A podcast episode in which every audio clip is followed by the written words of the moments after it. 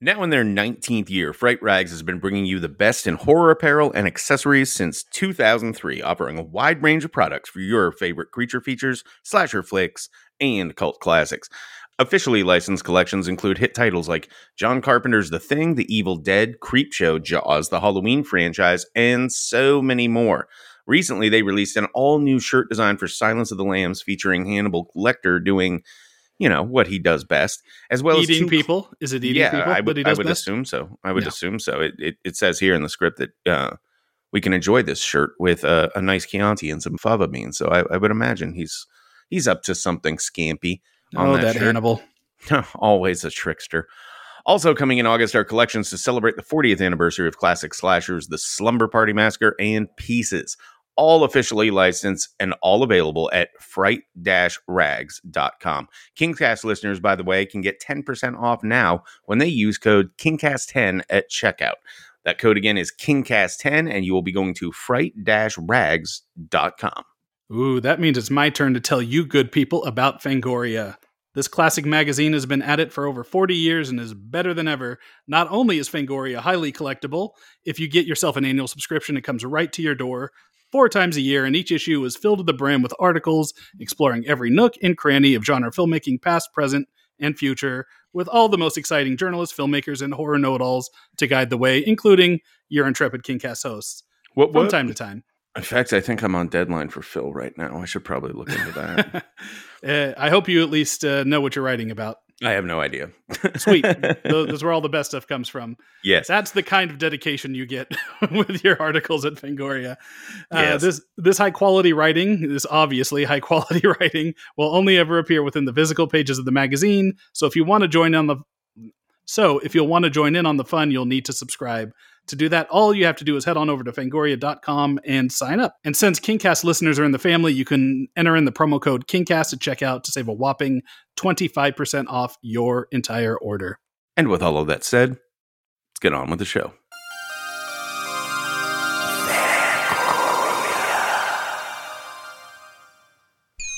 Hi. My name is Stephen King.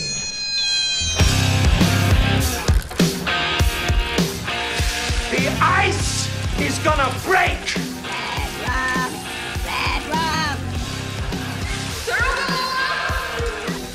You guys want to go see a dead body? Well, sometimes that is better. Hello and welcome back to the Kingcast on the Fangoria Podcast Network. My name's Scott Wampler, And I'm Eric Vespi. and we are your hosts. Folks, we're taking a long walk this week, and boy, are we excited to have today's guest on and to join us for it. You'll know him from his work in Inherent Vice, The Interview, Ralph Breaks the Internet, Bob's Burgers, a million other shows, but chief among them, HBO's dearly departed Veep, where he played the uh, uh, very loathable uh, Jonah. We're delighted to have him here today. Ladies and gentlemen, you know him, you love him. Please welcome to the KingCast stage, Mr. Timothy Simons. Tim, how you doing today? I'm really good, guys. Thanks for having me on. This has actually been like a kind of a lovely thing to revisit. Oh yeah, Yeah. You, uh, yeah, well, yeah. I assume you reread it. So I gotta ask, like, you, you know, Veep ended its run a few years ago. Do you look around at what's going on and you're like, "Fuck, we could be doing so much with this," or you know, are you kind of where did it end where you wanted it to end, or like where, where's your head at about that right now? I think uh, when I'm speaking personally, I, I would say that I, I, I mean, of course, I, I loved everybody there so much, and it was Uh-huh. such an incredible job, and we all got along so well, and it was like creatively fulfilling, and it was a good group of supportive people. Eh, Like you know, so for that reason, I, I do wish it was still going because it was, it was an incredible place to work. Sure. And like every day you got to go in and talk to the smartest people about how to make the best thing. Like that's like that's right, it was and fucking funny, awesome. funny motherfuckers too. Yes, like the funniest, smartest people. Like, let's make the funniest, best thing every single day. And we had a lot of creative leeway, which doesn't always happen. Um, so, for that reason, I, I still do wish it was going on. Like, for a bunch of heady reasons, I'm I'm glad it isn't. Only in that, like, nothing lasts forever. I, I do Sure. kind of feel like we went out a moment too soon rather than a moment too late.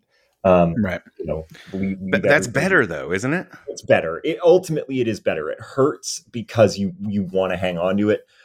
Um, but uh, also the the other thing is that I mean, but besides like you know professionally, everybody everybody always you know we all want to challenge ourselves. We all want to do different things. Right. We all want to go on to new adventures and all that part of it. But also like I don't look around at what's happening and think that we could be having a field day with it because on a lighter note, it's all so fucking stupid that there's no you know what I mean? right. Even just as an example, like the thing about like Josh Hawley running last night, like the fact right. you cannot fucking keep up with that. It, it's trying to satirize it, and then like from a from a more serious standpoint, there is a part of me that's like, we occupied a space of making fun of government when it was a little bit more a little bit safer to do that like i Mm. i don't find as much joy right now in mocking and satirizing government only in that like our own democracy i think is in a pretty precarious spot right. to say you know the what I mean? Like, I I Yeah. don't necessarily know that I want to be adding to the conversation of like, here are some bumbling politicians, and the government can't do anything right. You know what I mean? Right. Oh, yeah, it totally. definitely can embolden the wrong kind of people at this Yes. very specific moment. But you know, Yeah. at the same time, comedy's comedy. You know, it's like Mhm. yeah, you, you can't get uh, too wrapped up in in that shit. But you're right. There is something about specifically that Hawley thing that popped th- that popped the whole MAGA thing more than just about anything else I've seen. Just hearing that audience, you know, watching the the hearing laugh at him Yes. and that the, the the press room laugh at it. It's Yeah. that the double whammy of that and then the the unedited Trump speech that they released where he's like fumbling and can't say words and mm-hmm. and all that. It's it's really weird how all the attacks and the desperation of like, you know, no our real life fucking government and way of living is at stake with this right now.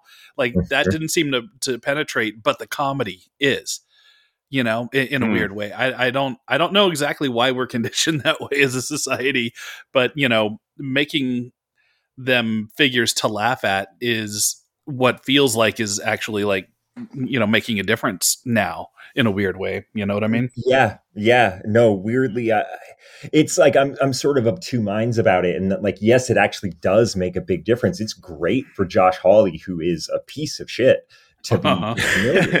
Like, that's Right. awesome. Like, what a great thing. Like the fact that they cut from him with his fist raised up, Mhm. you know, in solidarity to him like sprinting out wearing a mask is so great Uh-huh. but then also i almost feel like like with a lot of things it just sometimes like the twitter spin up joke thing just just ends up being like all right guys i actually don't want to be this person but it feels like we're all like we're burying the important thing in 1 million jokes about trump grabbing the steering wheel. You know what i mean? Right.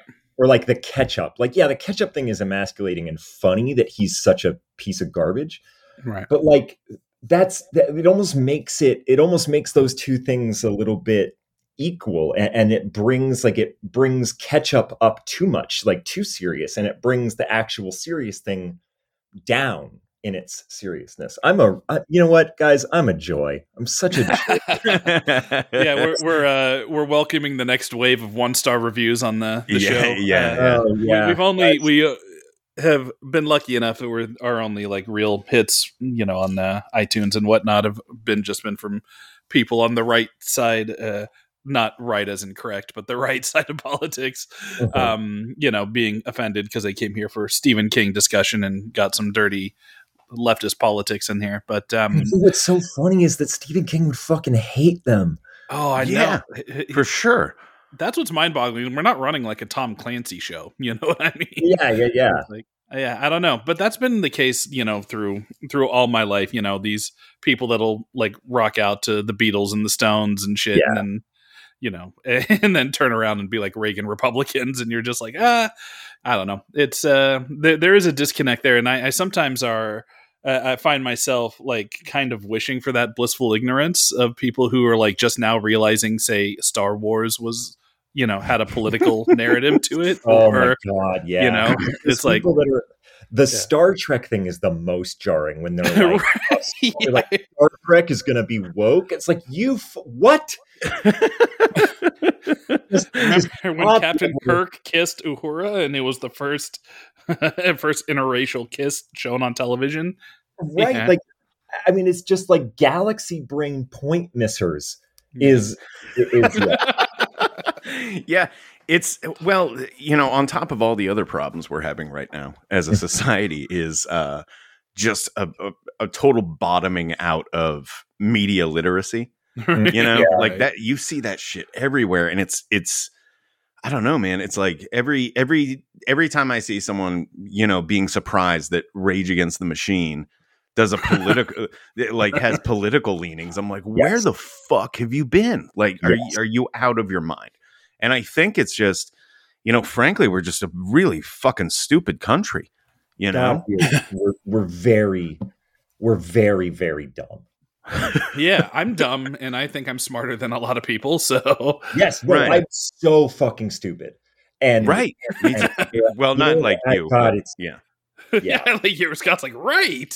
yeah, yeah, yeah, exactly. you are a dumb motherfucker. Yeah, like n- no, but like, but I feel the same way. That was the, that's what that right was. You know, I think George Carlin had the best line about that, and he's like, "Think of how dumb the average American is, and realize that half of them are stupider than that." Yeah, It's like you find the average American, and you go, "How dumb is that person?" And then you realize that that's that's the middle of the road argument. It is uh, ever since he. I, I grew up a huge Carlin nerd, and a matter of fact, that was the first uh, interview I ever had when I was 14 years old. I interviewed George Carlin, so it was no pressure. Yeah, it went from me, you know, being like, "Oh, I'm this, uh, you know, crazy fan that was like reciting his uh, um, his stand up bits to the neighborhood kids and you know to to get laughs and shit, and uh, you know to actually talking with the man."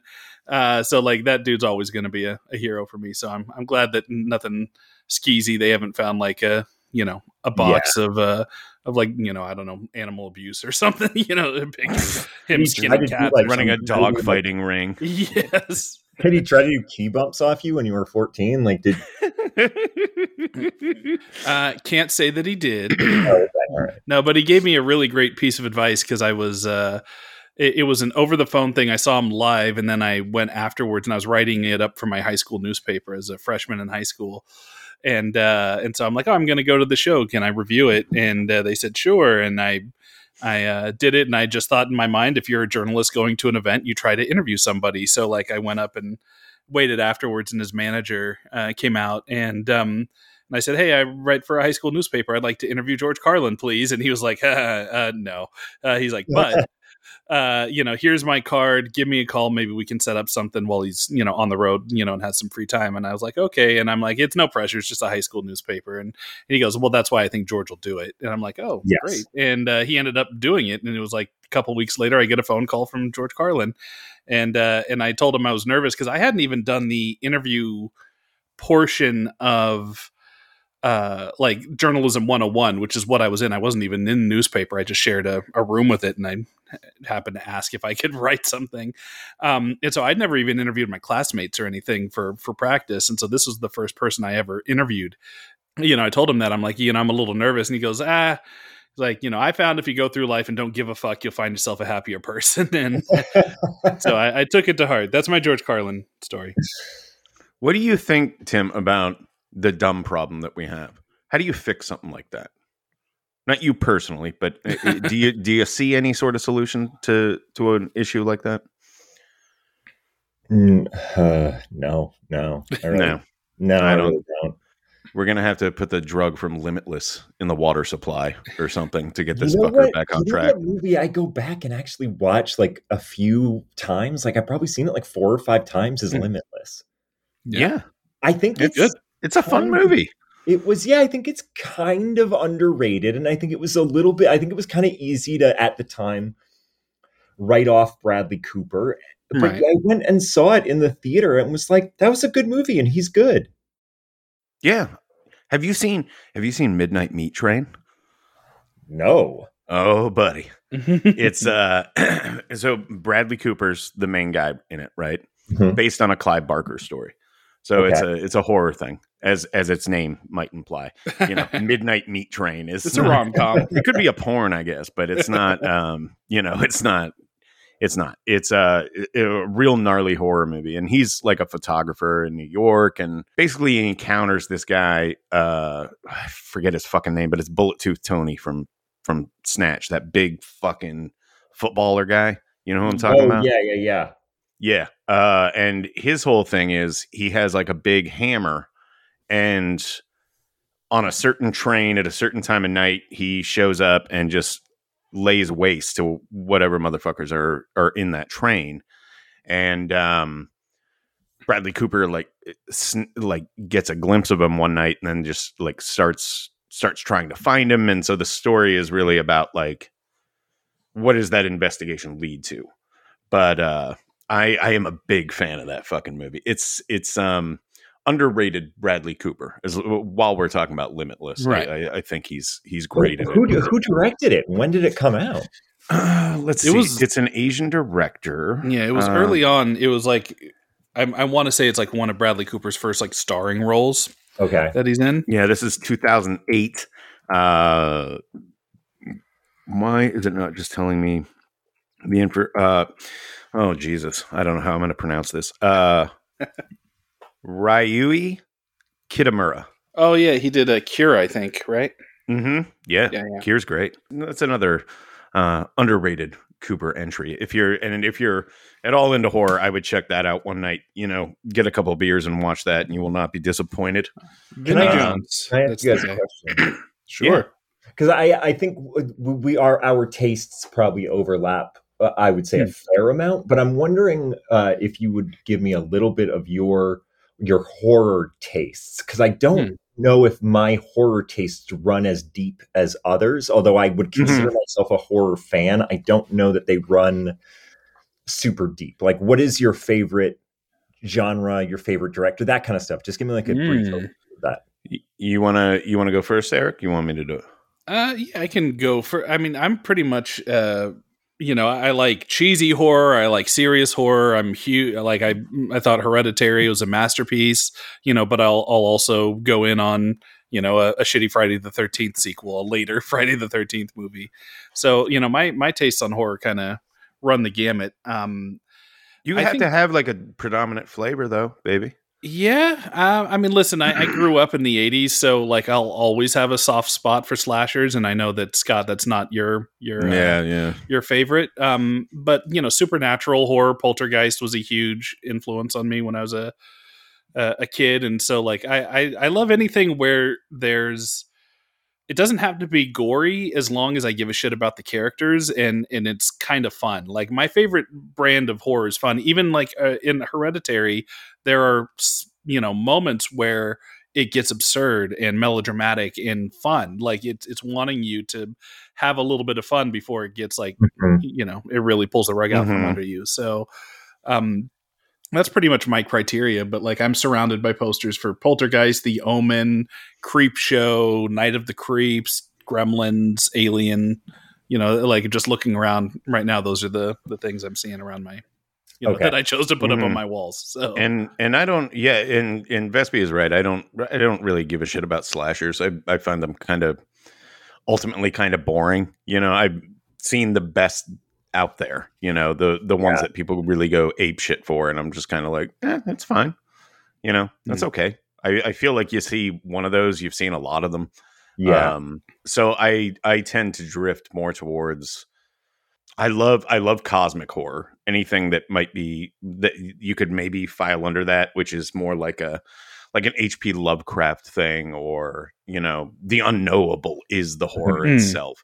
You know, esoteric shit like that, like uh Session Nine, Under the Skin, fucking um, yeah, yeah. Would something like Sunshine be classified as like a cosmic horror? I don't know. I don't know if that's. Co- I would say sci-fi horror. I sci-fi don't. horror for sure Sci-fi Yeah. horror? That, that's a very specific flavor. It's. uh Did you see Color Out of Space? No, I didn't. Okay, you would like I- that. But I Um, loved I loved Under the Skin. Okay, Okay, so yeah, under the uh, under the skin freaked the shit out of me. Yeah. Um, if uh, oh god, what is that other movie called? Um, Annihilation, would that count? Annihilation. Yeah. Oh, God, Annihilation's fucking fantastic. Oh, it's amazing. There, what's the fucking Eric? It's a movie. Uh, a woman goes out to a country house, hires a guy who's like into, you know, Satanism or something to like summon a spirit. You know what I'm talking about? And No. God damn it, that that's gonna drive me fucking nuts. I want to say it's a song of ice and fire, and I know that's not it. it's like you know george r r was not involved in this but it was like oh christ that's gonna drive me nuts but any anything that's anything that's weird anything that um sort of leaves the you know uh, the connective tissue off the table and and requires you to do a little thinking or Hmm. Interpretation that i really really respond to that Okay, um, cool. so I probably watch a horror movie almost every day, one one way or another. Oh. Um, and there's so much trash out there, but like, Yeah. yep. you know, sometimes you find a, a really good one. And speaking of which, we are here ultimately to talk about Stephen King today. Mhm. Um, w- w- Tim, what's your what's your Stephen King origin story? When did he first pop up on your radar as a presence in pop culture? Well, I feel like one of the reasons I'm really happy to be here is that I, I feel like I well, I feel like you're setting me up for success, and I, I hope Mm. that doesn't put me out, you know, like over my skis here. But um, like at the end, people are going to be like, "Yeah, no, he wasn't successful, but like really thought he would do well." Um, I feel like I have some. I feel like I have some some bona fides here. Like I Nice. actually, Mhm. I have some bona fides for this because I grew up in Maine. Oh Okay. shit, where in?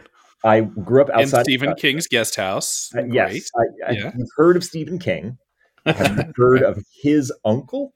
Well, his uncle's guest house was where, um, like, I grew. Uh, so I grew up um, outside of Augusta in a town called Readfield, um, Mhm. which is one town o- over from uh, a town that's mentioned in uh, this. So in the Long Walk, they talk at one point about uh, walking down uh, Route 202 through Winthrop. That is one town away from where I grew up.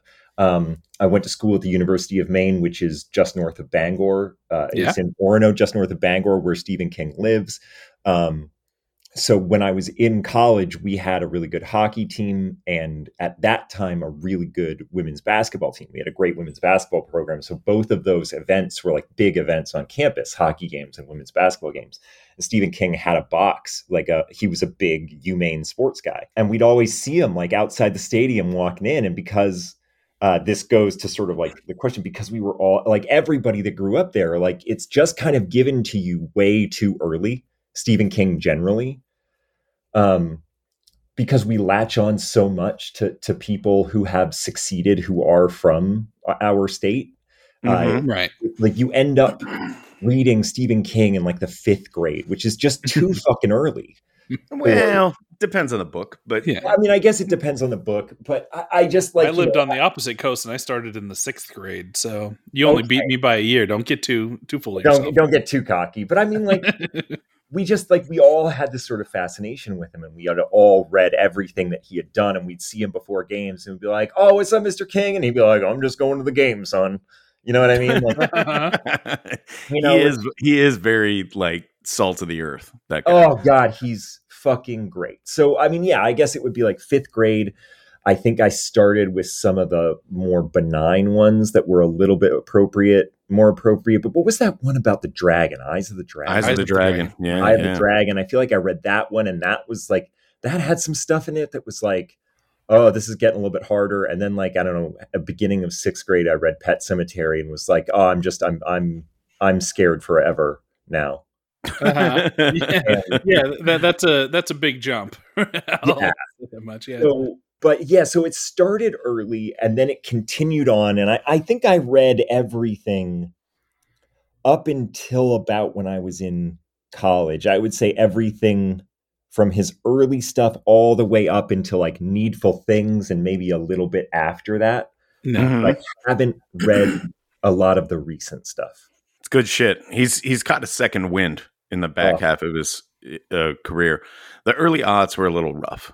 Uh, there's some there's some clangers in there, but Okay. uh, even his mid 90s output it's it's not that they're bad it's just they become more complicated right? And so it, it becomes a little less like i'm going to sit down and read you know 1200 pages of, of a killer clown right? And it becomes more about like abused women and like real life horror and and then it gets kind of weird and existential with the fantasy horror element you know? It's like he's playing a lot he's getting a lot more complex in the in the 90s but like in i think what's really worked for him in the last say 10 years of the stuff he's put out has been he's kind of gone back to here's a simple story with characters you like Mhm. um, you know billy summers was a great one recently where he uh, you know it's all about a hitman's last job thing but only in a way that stephen king can can tell it you know Okay, cool. And uh, yeah so i'm i'm really really psyched uh, but since you said you haven't read anything recent you know we're obliged to Here it comes. we're obliged to recommend you read Revival, which is probably the best Stephen King book that Stephen King fans haven't read. And uh, Okay. so, you know, I'm gonna need to listen and hear you place your order on Amazon, or else we're not letting you off the phone. Um, this is but- it's yeah, Tim. This is like a, a book that we. This is like the signature book of this show. Like we've just been Okay. beating the drum for this fucking thing for you know as long as we've been in operation. And uh, my recommendation is do not read a single word about it before you read it because it's got like a real uppercut ending, and you do not want to have it spoiled for you. Um, okay. Uh, so but- I'll actually I'll throw this in here. I, my my sister owns an indie bookstore in Maine in, in Rockland, sort of along the mid coast. So, um, Mm-hmm. So I'm I'm like a in a local retailer, you know, like indie bookseller person. So you won't hear me type this on Amazon, but Okay. I will order this through my sister. Does that does that work? If Yeah, that we'll, we'll have to take your word for it. okay, Well, you'll have to come back and talk about it eventually. But we're Yeah, always no. down to talk fucking revival with anyone that'll listen. Yeah, even Um, Stephen King himself, when we brought him on the show, like we, we probably threw threw more revival questions than like it or Dark Tower or any of the other that's so stuff. great. Oh, for because sure. he doesn't he doesn't talk about it. it's it it feels like the you know when you're a fan of like a band and you find like their lost album or something that's kind of what revival mm-hmm. feels like it's just Yeah. you know this was like early it was a early 20 teens right it was like 2014 or 2013 when it I was- came out I was going to say and 15. Doesn't really matter. yeah but it's like it's just a thing that that you know it's this great like yarn. It's just this great old school stephen king thing and it's one of the rare ones of his that hasn't been adapted in any form. Mike flanagan had the rights and tried to do it for for a minute. We read his script for it actually and it was great. Um but Wow. uh but that ended up not going anywhere. So it's like you know it's just this kind of almost b-side stephen king you know lost classic feels like. So, um, when another you- thing that came to mind while you guys were talking about this is that I was trying to I was trying to think of all the ways that Stephen King has um, affected, like sort of like long term affected me. In- Yeah. In, in like the things that I'm worried about, the things that I'm scared of, kind of all have root in his books because they were the first scary books I ever read. But I do remember talking uh, to my like I remember very clearly, like, and I'm sure other people have had this, have talked about this as well, but like at the very beginning of coronavirus, like because I read The Stand in like uh-huh. seventh grade, I have always in the back of my mind been like, okay, I'm worried about that. That's something I'm worried about. I'm worried about a global flu pandemic. And when it was starting, when it was starting in 2020, I was like, I'm prepared for this. Like, I don't know how this is happening, but I'm like actually the one person that might actually like do okay during this thing because I'm from New England and I've been thinking about this forever. And I'm very good at compartmentalizing and ignoring my feelings. Like this I is love that. I love that you thought you had an advantage over COVID because you grew up in Maine. That's Yeah. very funny. Yes. like I know, I, like I know what's going on. Like, don't worry about it. I'm gonna be fine. Don't worry about it. I'm gonna be fine. Yeah, Yeah. Easy I'm not going to go through the Lincoln Tunnel. I'm not that dumb. Yeah. Yeah. Uh, final question on the on this portion of the show. Uh, did you read any of the Dark Tower books while you were uh, Yes. doing all your King reading early on? What do you think of those? I I I have really great memories of reading the one uh what's I don't think it was the first one. Can you Probably do you drawing- Drawing of the Three, probably, or uh, Wastelands. Wastelands. It Yeah. was Wastelands. I read I read that on a family vacation. We were driving to Michigan to see where my dad grew up, like as a family. I have very good memories of reading Wastelands in the car on the way out there. Hmm. But I think that was the last one I read. I- Well- I, read the ones leading up to that, and I read that one, and then there were a bunch of other ones, right? Yeah. Yeah, but I think that like if you were reading, you know, based on what you've just said, you know, about the the time frame where you were like heavily reading King, Mhm. I think that probably what happened was those were the only three available, Mhm, and there was like a six year gap in between three and 4 mhm. um, and so you probably fell off somewhere in there and just never came back to finish it. But Well, and three um, ends on a crazy cliffhanger too. So Yeah, you- yeah. yeah. and I also I do remember at the time like uh, I, I guess at the time I was all because like going back I'm incredibly stupid. I, I also I think I lost the thread a little bit. Like I, I Yeah. I I was reading it and was also like I don't actually know what's what's happening. here. right. yeah, you would probably have to start over. Oh, yeah, for sure. No, that, that's Yeah. me and like some prestige TV. Like I, I, I've still to this day have never seen the entirety of The Wire, and that's because I watched like the first, s- I think three quarters of season one, whatever Yeah. in those giant like uh, box sets, and it was dense, and you're watching it, and you're learning all these characters, and then like I stepped away for like a month, and then came back and didn't even re- know which like disc to put in, right? And I just got Yeah. lost. Yeah. And so and I'm like, but I had enough time invested where it was like significant, like eight or nine hours, where I'm like, fuck, I don't want to go back to the beginning and, and Right. start start again. Uh, so one of these days I'll actually finish The Wire now that enough time has passed. But I, I know exactly what you're talking about there. That happens to me a lot with video games. Like I'll Mm. I'll I'll get one and play I don't know, I'll put 10 20 hours into it or something. Mhm. Learn the controls and blah blah blah. And then uh, I'll get distracted and you know, it, it'll be months before I can get back to it, you know, and by that time I will have completely forgotten how to play it and then it's just a fucking chore. yeah. You know? Like I started Elden Ring. I, I put a bunch of hours into that and you know, then life got in the way. And um at this point, like I don't honestly know like if I go back to it, if I'll still remember how to play it. right, and that's know. so punishing. You have to like Yeah. be in the rhythm of of uh, dodging and knowing what your armor stats and shit are. Yeah, I get it. Yeah, Elden Ring is the Wire of uh, video games. Yes. So the uh the title you brought us today is The Long Walk. I'm Mhm. curious uh I'm curious why this title. Like uh what is what does The Long Walk represent to you? Well, I think uh, the reason that I think I oh I remember the Bachman books generally when I first when I first read them being very like they affected me greatly. Right. And, and I guess there I was like uh, uh, not knowing how long you guys had been doing the podcast, I was like, well, certainly they've done Pet Sematary, and certainly they've like you you've I'm sure you've done all the big ones or you've done all of these a, a, a few times through. Mhm. Mhm. So I was trying to think of something that and I'm not I'm not a scholar on it by any means, but I I do feel like I could speak to some to something in the idea that like the long walk has stuck with me for a very long time in that when I'm if I've ever been on a treadmill I'll always kind of put it to 4 miles an hour to see And if See I'm how you walking- do. and if I'm just like, what it has come up so many times. Like if I'm just out like Uh-huh. walking the dog, I'll think, I wonder how fast I'm walking now. You know what I mean? It really planted itself in there, and it's been one that has stuck with me for a long time. So I, I guess that was like one that just jumped to mind.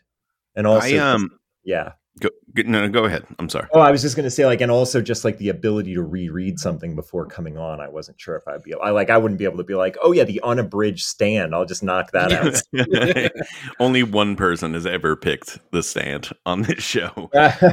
and uh you know it's it was a guy uh, vincenzo natali uh he did cube and uh Mhm. splice a number of other movies Yeah. but In he actually grass, yeah.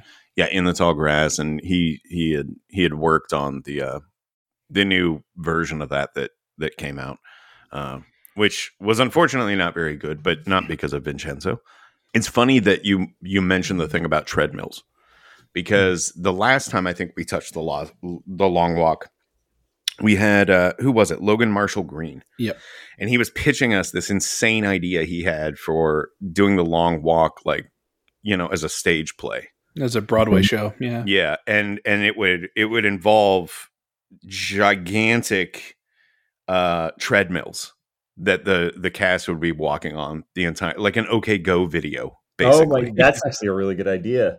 Yeah. yeah, it was like uh I was laughing my ass off when he when he told us that, but like you know, you think about it and it's it's pretty clever. Like I'd I'd watch that shit. I'd, I'd buy a ticket for that right now.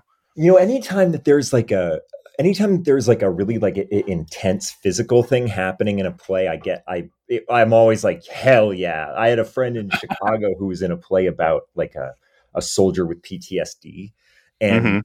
when they from the that they would open the house 25 minutes before the show started, and he would already be in there like in fatigues, uh, jogging in place and he just had to jog in place for 25 30 minutes before every show. And he and like so by the end of it he was like he was just fully sweating and exhausted and then the play would start from there. Um, Wow.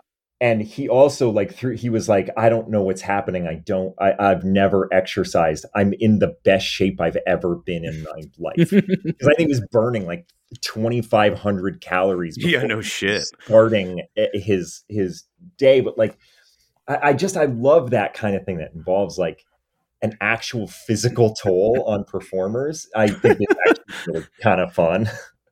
I'm most happy when the performers are being injured in some either psychically or or physically.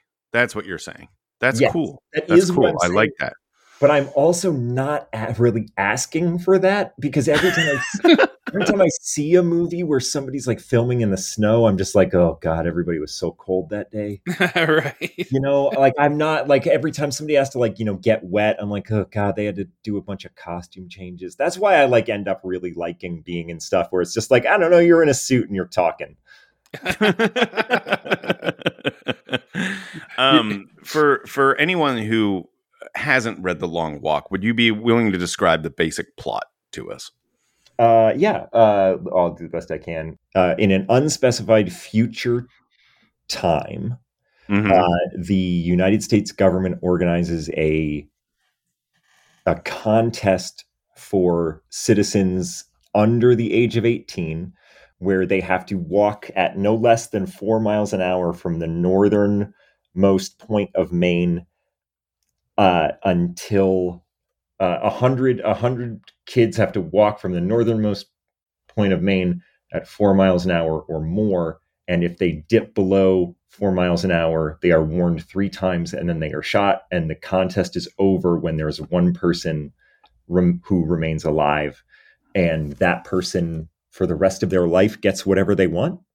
Mhm. And the contest is run by um, uh, uh, uh, the major, is what he's called. But he's just like sort of like a stand. He's a representative of the government, seems to be kind of in charge of everything. Right. Right. Yeah, it's like a military state in this in this uh, thing. The yeah, it's this is kind of a, a borderline. It's not post-apocalyptic, but it's dystopian, I guess. Dystopian's the Yes. right word. This is a you know kind of a sister book to The Running Man. You know where it's that kind of Mhm. world where it's recognizably still our world, which Yeah. is kind of what makes it fucked up because you you know throwing mutants and zombies and and shit into a into a story like this, then you know it you can separate yourself from it. But you know this both the Running Man and the Long Walk aren't all that far removed from what could actually happen. Um, not just in our society but like you know could could be another country or you know could be our country. It doesn't like it's something that you could foresee happening if people get desperate enough and the government uses this as kind of a uh, a distraction much like the running man is a show that distracts the populace you know with the promise of of getting uh, everything that you want you know it's kind of like the lottery system where it's like yeah. The ultimate winner you know you kind of just ignore the sport of uh you know all these like 15 and 14 and 16 year olds getting getting shot for having a leg cramp you know Yeah. So, um, let's start here. Uh, how long do you think you'd last on the long walk? Well, can I? So there is. This is. Uh, this is somewhat unrelated, but it goes to my bona fides. Okay. That. That I grew up in Maine. I grew up in Maine. So, so uh, as I was growing up in Maine, uh, when me and my, my me and my friends were sort of we were uh, losers, I, I think is what you would is what you would call us. We were losers, and uh, once we were able to drive, every once in a while, we'd just be like, "There's nothing to fucking do. Like, let's just." There was this triangle of roads, which was like Route 41, uh, Route 17, and Route 202 uh, it went from Readfield to Manchester, from Manchester to Winthrop, from Winthrop back to Readfield, and we would just be like, "Fuck it, we're just we're not like we're not doing anything. We're just sitting here. What if we just went went driving around? and Maybe we'll get like coffee at Cumberland Farms or whatever." And and then Hmm. so we did this for like our entire you know high school existence was we drove these triangle of roads. And then one summer me and my friends we were gonna during college we were gonna move to minneapolis for the summer. And as like a, a big kickoff we decided that we were gonna walk the triangle. And the triangle is 18 and a half miles. And Okay. so we set out like at at at uh, at like sundown and we just walked we just walked the 18 and a half miles of these roads and we we got back at sunup. It took us about 12 hours. Um we tried to do it safely you know because it's like you know main roads in the middle of the night and there are like big trucks and whatever so we like you know had safety gear on. Um but we just walked for 12 straight hours. And um one of the at one of the stretches the stretch of 202 on winthrop that is mentioned in the book is one of the roads that we walked on. So when they talk about No that shit. from augusta through winthrop sort of toward lewiston like a section of that is what we I, we weren't doing it in any way to to mimic the long walk at, at all. We just thought it'd be funny if we walked 18 and a half miles overnight so um that is one of the stretches. So I can tell you that I have a fair. I think I would. I I don't think I would make it to Old Town, Uh huh. but I think I would do. I think I would do okay. I think I could make it. I know I could make it twelve hours. Yeah. Well, okay. You did 18 miles in 12 hours, which means you were walking at about one and a half miles an hour. Oh no. Okay. Oh. All right. So no. I So- okay. So I But take also, you're a big dude. You're you're tall and you got that stride, son. So I would imagine that if you really had to hoof it, you could. Certainly Well, more than I. I'm I'm I'm a short guy, so like I would, I would probably you would probably the legs dominate. would be pumping. oh yeah, But you know, here's the other thing: if it's me, if it's me, I, I, it also takes a lot more energy to move a larger body. fair. In that way, somebody who is a little bit short, who who is shorter than me, would probably have an advantage. You know what I mean? My joints Well, I'm fat are too. gonna get banged so- around a little bit more. yeah, yeah. But um, so you you think you wouldn't dominate, but you would you would go the distance for a while. I think I would do okay, but there's, I mean, there's, I think I would do okay, but, uh, but no, I wouldn't. I, I, I maybe it's just because I feel, uh, I just uh, like maybe it's one of the reasons the book, like you, you, you know, obviously, like you put yourself in it or you see yourself in it somewhere, and eventually, I am sort of like, yeah, I think maybe I'm the guy that just like sits down with his brother and is like, let's just talk for a minute. you know what I mean? Yeah. Like, Until we get shot. yeah until we get shot like I, they're this the, it's also quietly horrifying and maybe that's one of the reasons it stuck with me so much is and rereading it this time it's like one of the things that stephen king does so well is like it's just so casually horrifying the whole Hmm. thing Yeah, yeah. like especially like the the the heartbreak of like the kid who just like is actually pretty good it seems like he Mhm. might be pretty strong but he just trips and cuts his leg like Yeah. And that's it. Like that's it. It's fucking over. Like all the Yeah. planning all the thought the fact that you might be better. No it's just this one random thing and there's no there's no mercy on this. It's it's a real i read this when i was on edibles so like yeah. really, like it really affected me over the last few days. And and every time every time i would get back into it, I was like, oh, this is why Stephen King's so fucking awesome. hmm Because you like whether or not, and like I know, like people pro- like it seems like people will make fun of like the way he writes sex scenes or whatever, and yeah. like you can't read his shit and not be sucked in and be, and given an experience. Like you, you, Yeah. you feel them in your body in a way that I don't know that every author is able to do. I I totally agree with that Yeah. for sure. And I I, think- and I, I'd like to loop back around for just a moment about this uh, reading on edibles thing. Mhm. Um, I I too am a reader, and I too uh, am a big fan of edibles. Uh, I can never combine these two. I'm I'm wondering like like what kind of dosage are we talking about here? Oh, very, very light. I've been a big fan of these. Uh, uh, I think they're called like Camino sparkling pear, like two milligram. I've had those. I've had Uh, those. Yeah, the Camino stuff's great. Oh. Yeah. What a dream! Sure. But It's- you're like, but you can constant like, uh, so you're we're talking like five, ten milligrams then.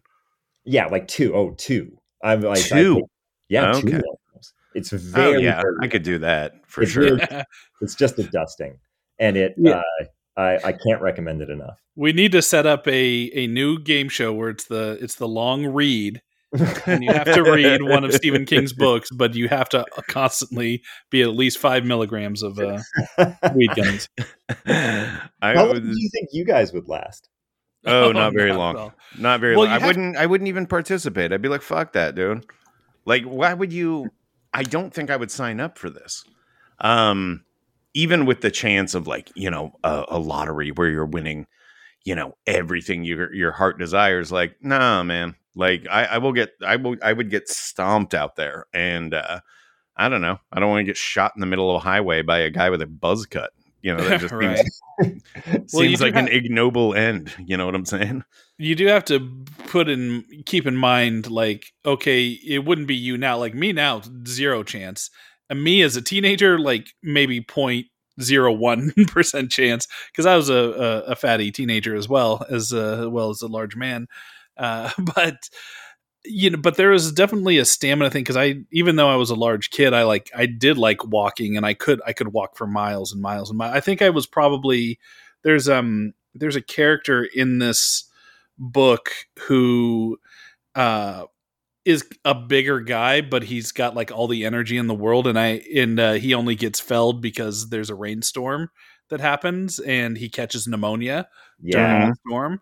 Uh, that's another thing. You know, you mentioned the the one character who gets cut, and it's bad luck, and you know the fact that luck plays into this is such a smart thing where it's not you know you could get a charley horse you could you know catch pneumonia and you know this this dude like i, I feel like i could maybe be um that that guy if i had enough time to, to prep as a teenager i could have been the guy that would have gone out in the middle of the pack instead of the very first but i also uh i'm saying that with full knowledge that i fucking hated pe and could never like run a Mhm. mile you know and so like i walked that track you know but since this isn't the the running man this is the you know the long walk i i can do a long walk Okay, cool. I- I I- don't know. Like, I'm thinking about, you know, if if we're talking teenage years, yeah you know, I still think I would be like, fuck that, I'm not doing it, you know, because I'm Oh, for sure. inherently lazy. Uh, but but yeah, it's certainly in in better shape. Like I remember, like when I was growing up, I used to rollerblade. Mm. Uh, and and I would rollerblade, and I would like we're talking like ten years old, right? Maybe maybe 11, 12, somewhere in there. Like I'm not even a teenager yet.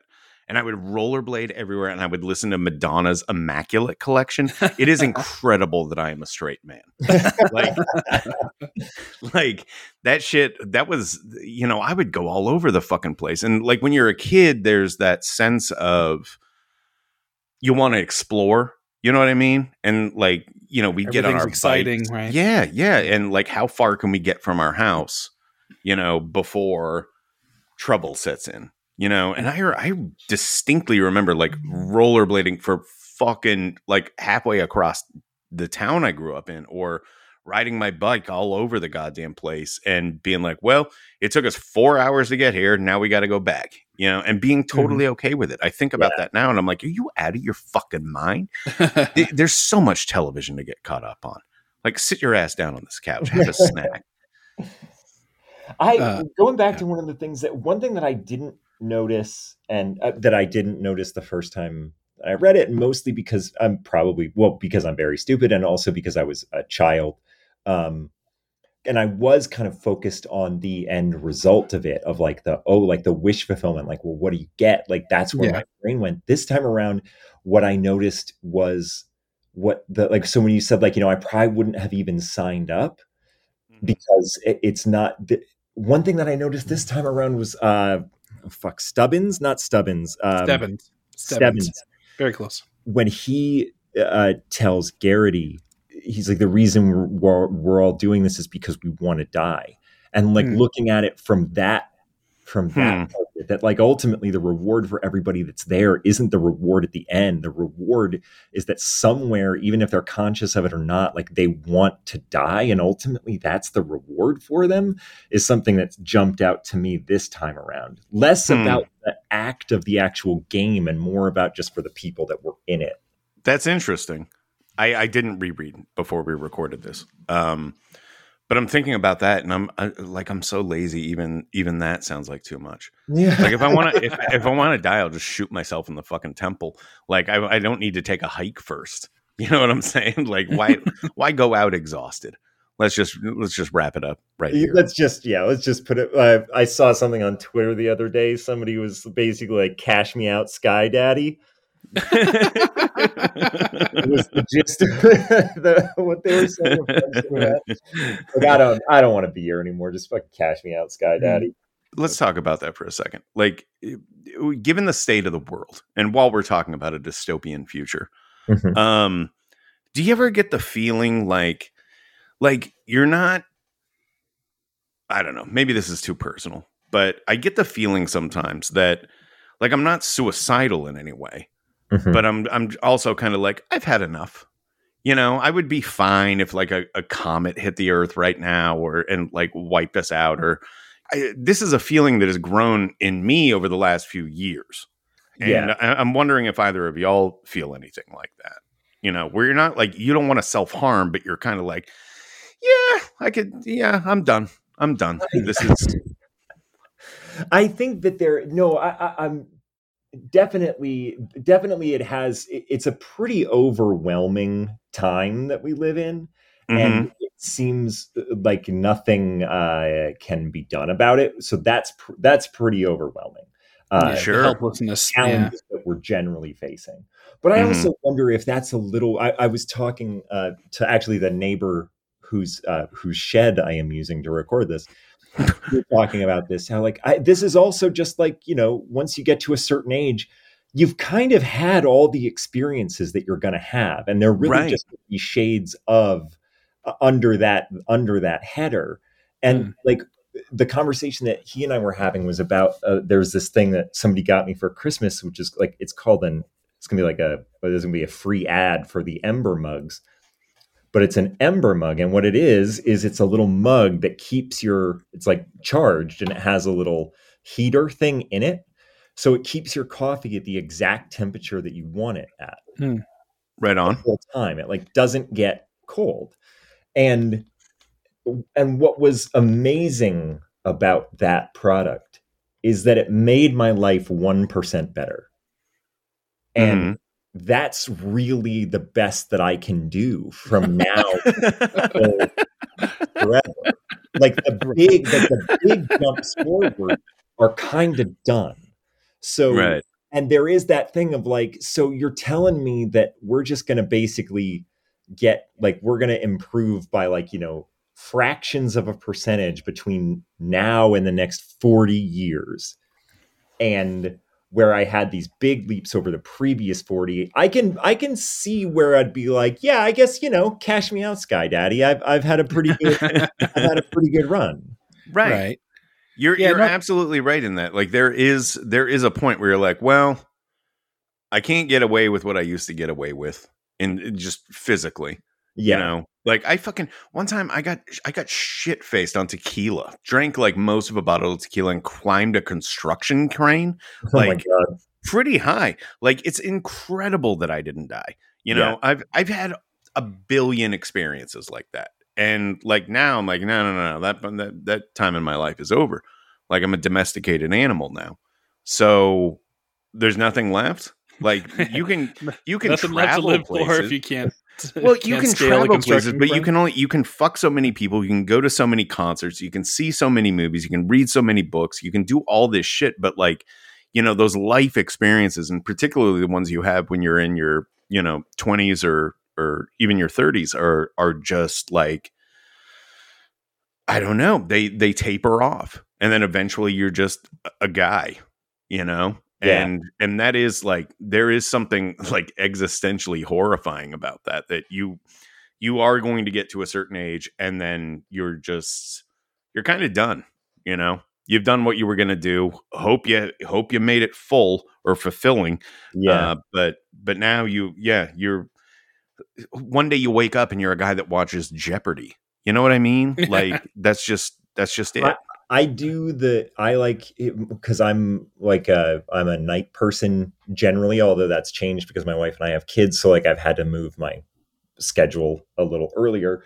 Um, but I am still the last person in the house that's awake, and like one of the last things I do every day is the like the New York Times crossword from the next day because they like because I'm on the West Coast, they post it around nine. They posted it at midnight East Coast time right. which is nine o'clock my time. So I'm like uh, doing the Monday crossword on Sunday night, uh, you know, trying to see if I can beat my fastest time. Like, yeah, I'm fucking watching Jeopardy. I don't watch Jeopardy, but I am yeah, same difference. watching Jeopardy. Well, yeah, Yeah. no. my in post or in the recent years that my version of that is you know I'm I'm laying in bed and I I pull up the the new Wordle because it'll be after midnight you know so Uh, I yes, I'll do Wordle and I'll do um the the framed which is the the frame from a movie guessing game and that's kind of my nightly ritual now. Oh when god, I- when I go to bed. great. yeah fra- framed i have uh, i have uh, a lot of fun with even even uh, when they they put a bullshitty like here's a picture of a sky is the first one. Yeah, uh, but then sometimes it'll be Big Lebowski and clearly, you know, a bowling ball hitting pins, and you're, you know, it's like, oh well, what else is this going to be? Um, so yeah, no, I, I love that. I, I, I get that too. I, I think my I have a survival instinct, I guess, that's just been ingrained in me, like where I don't like I would want to try to survive a fucking meteor hitting. Like I know that a lot Why? of people go, I don't want to, like I don't want to put up with that. Just whatever my instinct is, not to just sit there and watch it, you know, and hope it hits me and kills me on impact. I I, don't know, but like, I couldn't if, tell you. if the alternative is like you now you're living in a, I guess it wouldn't be irradiated, but it would, you know, the if like a, forever comet- winter, right? Yeah, yeah, yeah, yeah, yeah. Like if if a, a meteor the size of the one that you know, even half the size of the one that you know took out the dinosaurs hit the fucking planet, like what are you living for at that point? You're you're just scraping by. I'd rather fucking let's let's get this done, baby. Hit me with I- that meteor right that, in the that mouth. makes a, a, a lot of sense. Yeah, hit me with that meteor, Sky Daddy. yeah.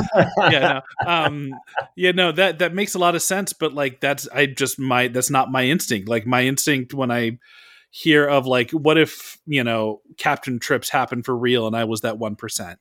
You know, Mhm. I think about that and I go, well, this is my plan. I'm not going to be, you know, just saying, well, fuck it, it's going to be too hard to grow my own food and to live whatever. Like I'm like, oh, I'm going to go to Home Depot and get generators. I'm going to siphon gas. You know, I'm going to do like all this stuff. Like starts building up in my mind. I don't know if it's just because I have a problem solver mentality, but uh, uh, I just. I, I'm not. I'm, I can never say that I would ever be the guy that's, or I would never be the guy that's like, okay, I've had enough. I'm, you know, th- this is it, and I'll just go away as quietly and peacefully as I can.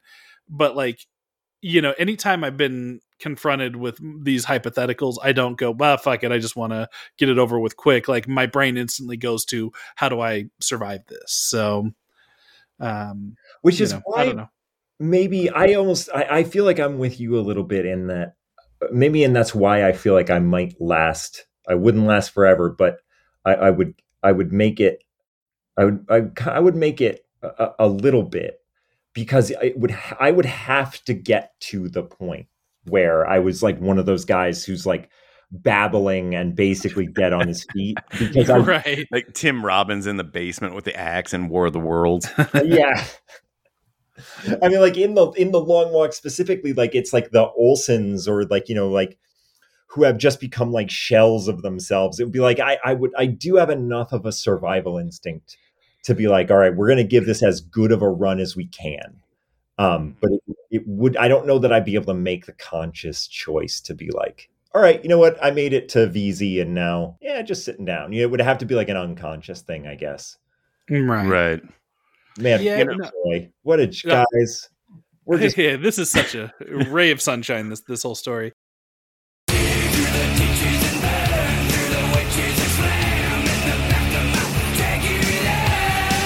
Thank you, Mr. Zombie Sir, for signaling in yet another mid-roll ad read. We will be back with Mr. Simons and our long walk discussion very shortly, but first I have to tell you a little bit about microdosing. Now, Scott, you're the microdosing expert around these parts. Do you have any Mhm. tips for our listeners?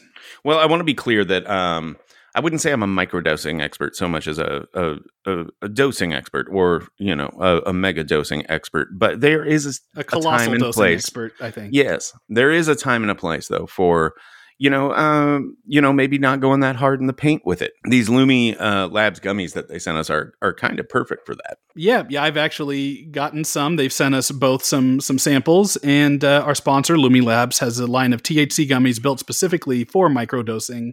Now, I've made no secret. I've talked about this a bit on the show that I have a little trouble regulating my sleep schedule between bouts of insomnia and my body's determination to keep vampire hours.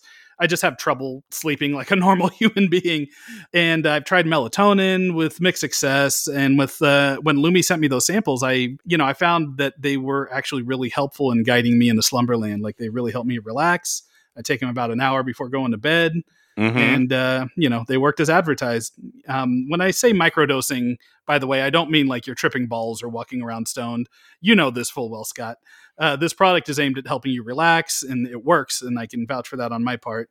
Uh, The Mhm. best part is Lumi's THC gummies are available nationwide and aren't affected by your state's marijuana laws uh, because they use a synthetic THC strain. To learn more about microdosing THC, go to microdose.com. And if you like what you see, you can use the code KINGCAST to save 30% off your first order and get free shipping. Again, that's microdose.com, code KINGCAST. Thirty percent off. How are you gonna argue with that? And free shipping in this day and age. Crazy talk. In this economy? talk. Uh, but yeah, I think that's it for our mid-roll. You ready to get back into this long walk discussion? Let's do it.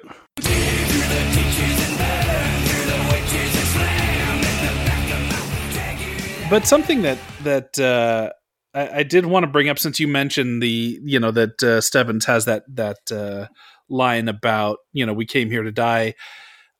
I think that there's it's really interesting that this isn't uh, you know uh, open to everybody. This is a, a specifically for teenagers, right? Th- This Yeah. contest.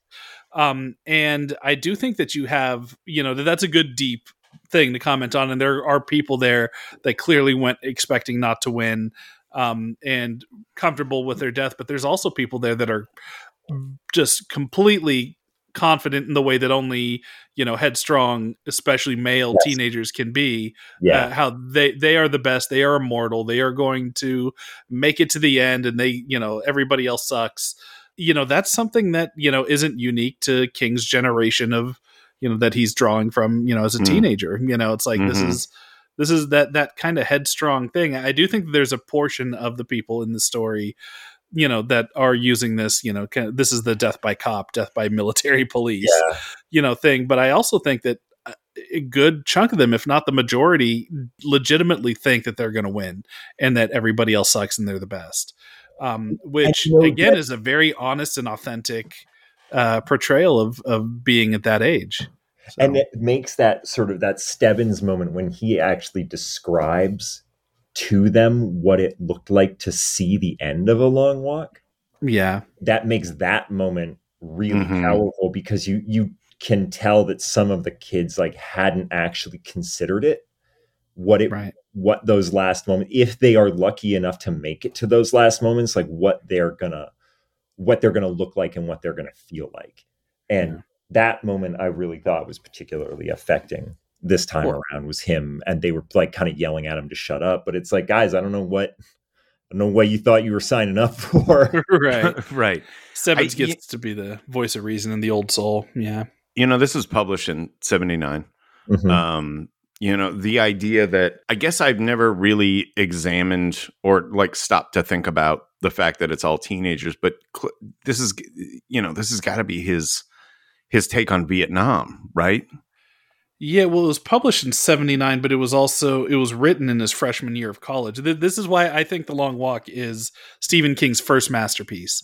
This is first written masterpiece, maybe not first published. I think first published masterpiece is uh, uh not Carrie, uh, Shining. Um, I think Right. Carrie's great. I think Salem's Lot, you know, is, is got a lot of great stuff in it. Uh, the Shining is where it's like, oh, this is this is the guy that's going to lead the pack for 40 years, right? Yeah. Mm-hmm. um, and then the stand i think is a masterpiece but like the long walk is to me it's it's as complete it's the best bachman book by a country mile um, it is to me it's up there with the best of, of stephen king stuff and you know if you look at anything that he writes about that era um, where he was in college and going back to college is always about vietnam so i think you're absolutely on something hearts in atlantis has to focus on Vietnam, you know, and anything where he's pulling from his own college years almost always goes back to Vietnam. So well, I under I understand that that is explicitly about Vietnam, but if he wrote this in 66, 67, you know, and he was in fucking college, you know, so he was primed for this. Yeah. Um, I, I think it's a thinly veiled allegory, right? Like sending all these teenagers to their deaths. Um, you know, the the the country sort of finding, you know, some sort of sport in it. I don't I don't think that um that was necessarily the the tenor of the country um at the time, you know, like people you know, this is before my time, so I, I I can only speculate. But my understanding is that you know, uh, people weren't thrilled about it, you know, and well, the youth wasn't for sure, but like For- you know, the the whole hometown hero aspect of it is is you know pure Vietnam. Like this is Mhm. you know you're you're a hero for signing up for this and, and you know we're gonna you're gonna get fame and celebrity there's gonna be a parade for you when you go through your hometown you know that that kind of thing that's you know uh, i think that's very very much drawing on what he was seeing around himself there and Mhm. uh, if we get him back on the show i'd love to to actually grill him about that in particular because again i just you read this and this is it's not clunky like Rage or uh, Road Work or some of the other Bachman books. Um, and it's and it's dark, but it's also it has the little bit of Stephen King hook that something like The Running Man doesn't have. Like I think The Running Man's a really great story, but uh, when you're talking about the Bachman stuff, like The Long Walk is the one that should have signaled to everybody that this dude was for real. And it all comes down to the characters because you give a shit about these kids. They feel Mhm. real. They feel authentic in you know in your turning pages because like what's going to happen next at any point anything can happen it, it's like this beautiful you know uh i don't know tension piece and so um i don't know like this is one of my all-time favorites so whenever uh scott told me that you were you were interested in talking about this one my ears perked up and i was i I- was very very happy to to revisit this I agree with you. I think there is something really amazing about the uh, like uh, the something that that I Stephen King from even though I haven't read a lot of him recently, what, he was always really good with details and world building, and he doesn't have a lot of space here because it's a short story. But I always it, he gives you enough to like paint in the horror of the world that everybody's in Mhm. but but he doesn't he just doesn't have the space to, to to belabor it or to give you the history of why it's like that or anything it's just he just kind of says this is what's happening and lets you fill in a lot of blanks which is always much more terrifying i had not actually considered the vietnam thing i had not considered the timeline and it really does make sense one of the things i was thinking about it was like well if this was written today there's no way like you'd kind of have to have like a female character or Right. Mhm. like, or why isn't it open to everybody why is it just kids but if it is if it is a vietnam related Yep. it does make Yep. a lot of sense like the fact that these kids are all being shipped off to a pretty early death but are being cheered on by their hometowns and everybody is celebrating Right. them and the older people are, are into it in the way that like the older people in vietnam would have been world war ii veterans and they Right. Right. they would have still had like that sort of view as like an honorable soldier, but not knowing how awful Vietnam was. Like it is a pretty good point you're bringing up about the uh, about the Vietnam thing. I'm willing to bet that's exactly what he was thinking when he wrote this. You know, speaking of the Running Man, I feel like I don't know, Tim. Have you read the Running Man? Uh, I did back when, but I haven't read it recently. I think I like the Running Man more. I like I love the I love the long walk, but there's something there. You know, Bachman is is is pulpy, right? It's Right. I, I've described uh him like the persona of Richard Bachman as like on the show before as like Stephen King basically wearing a Snake Plissken costume. You know, he's like grizzled. He's got a cigarette and an eye patch, and he's just like pissed at the world and blah blah blah. You know, that's that's not the the same Spielbergian feel you get from a lot of a lot of King shit. Um, and I feel like uh, while all of it is pulpy, I think Running Man is a little pulpier, and uh, something about that that concept rings very true to me. You know, we've we've definitely talked on the show, but like any anytime we've covered the Running Man about like what the likelihood of of a, a show like that ever existing is. I, I feel like the Running Man is more likely to happen than the Long Walk, and that makes it scarier to me Okay. in a way. You know, like I can imagine, I can imagine a scenario where we're hunting people for sport on, you know, Fox at 7 p.m. Right. You know, every Thursday. It would be a streamer. Come on, it's it's going to be the floor is lava, but for real this time. Uh, but but actual lava. Yeah. You're right, right.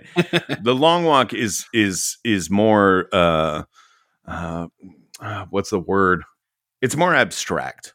You know, I Mhm. the the the the sequence of events that would have to lead us to a point where you know the military is is getting a hundred teenage boys together and making them walk until they die.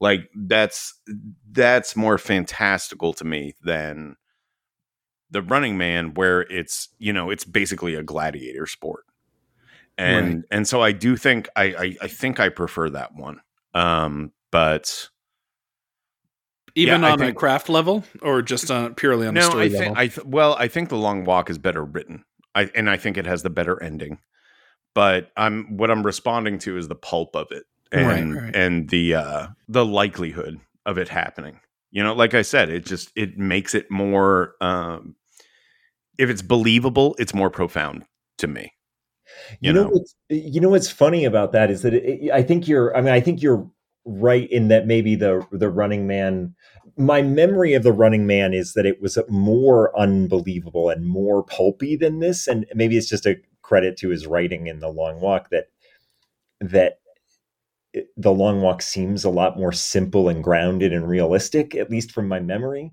But you are right in that we aren't it doesn't seem like the leap to the long walk happening in real life seems much larger than the leap oh yeah, yes some sort of like televised blood sport in that the more and more like uh this is a, a thought i'm forming in the moment but like the more and more that we as like a, a society are allowed to see things on video and they become like real shit like not video games or horror movies or whatever but like uh, you know this again man guys what a joy. What a joy no, no, that's what that's what this is for the fact that we have been subjected to like first person videos of mass shootings of actual Mhm. shootings right. the more and more we get desensitized to that kind of real violence i do kind of feel like the closer we get to something like this you know i, I, Yeah. don't, I, I again it might seem hyperbolic to even say that but i think you it is I don't guess think it what I'm saying is. that it is funny that the the one of my memory being pulpier and less realistic is the one that is well, you're right maybe probably more realistic that it could happen right. yes Yeah, Do I you mean, it wouldn't happen in the way that he writes writes about it. It's probably closer. Oddly enough, the Schwarzenegger movie is probably Yeah. closer to Oh, the, for the version of Running Man we would get. But uh, yeah uh, but yeah, I mean, it's you know, when that's come up, it's it's for sure. And there there's an appetite for if if it happened next week, I wouldn't be surprised. You know what I mean? It's like people there would be outrage and uproar about it, but you know what? Fucking it'd have huge ratings when it comes out. Everybody'd fucking watch it. As Scott said, it goes back to kind of the the gladiator blood sport of it. You know, and you know the comparison I've made is you know people watch NASCAR to see wrecks. You know, people you know people nobody would say I want to see somebody die, but you know when you watch boxing, you want to see blood. You Yeah. want to see somebody get Sure. Fucked up and then you watch you watch you know MMA you want you see blood on that mat you want to see broken bones. You know it's like you might say you don't want somebody to die but you know if it happened in that instant in the moment you you would feel feel a thrill and I think people recognize that and that's something you kind of have to grapple with That- you know and, and how fucked up that is and it's part of human nature of like watching you know an ultimate competition kind of thing. Mhm. like you you get invested in in a way. It's it's uh it's fucked up but it's true Can I? This can is I a- bring a- up something that you guys are probably going to hate. Sure. sure. Do you guys? Do, are you golf people at all? Do you guys like golf at all? No. Can't say I do. No. Okay. Um, the blood sport of golf. Where's this going? I'm very curious. I, I, I, I bring this up, and I, it's a, kind of a complicated thing, but I, I'm going to say I, I don't wish to alienate either the hosts or the audience by saying that golf's fucking awesome. It's like the Yeah. greatest. It's so much fun. Like Um, how? How is it awesome? Oh man, it is both in it's all feel based and technique at the same time. Like it's Mm. it is a it is a mental, it is an absolute head fuck of a mental game. Um and nothing feels it's incredibly hard to do, but Yes. nothing feels better than the one time you are able to do it correctly every time you're Mm. playing. And there's maybe one or two times where you actually do it. It's it's it's great. It's like so how often are you feeling that when you play golf? I, I would say once or twice around you hit a shot that was like that was perfect. And, And is that because of your technique or are you getting lucky? it's because of technique. Ultimately, Okay. it's because of minuscule adjustments that you have made in both your mental and physical self that have Mhm. led to both a uh, like an oral, meaning like uh, like you like a sound. There is a sound that the club makes Mhm. when hits the ball in a certain way, and also the way it feels.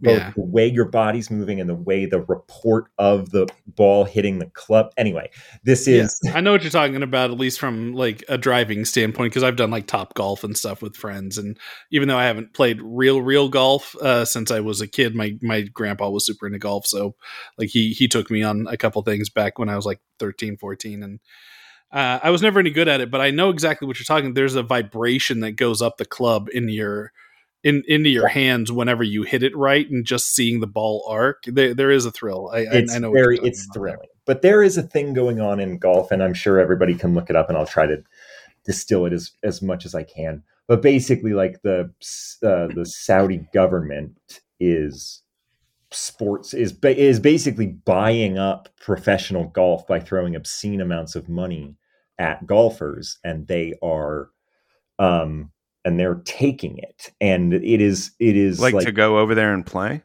they are basically starting up a rival tour to the PGA Tour. And hmm. Oh, The- word.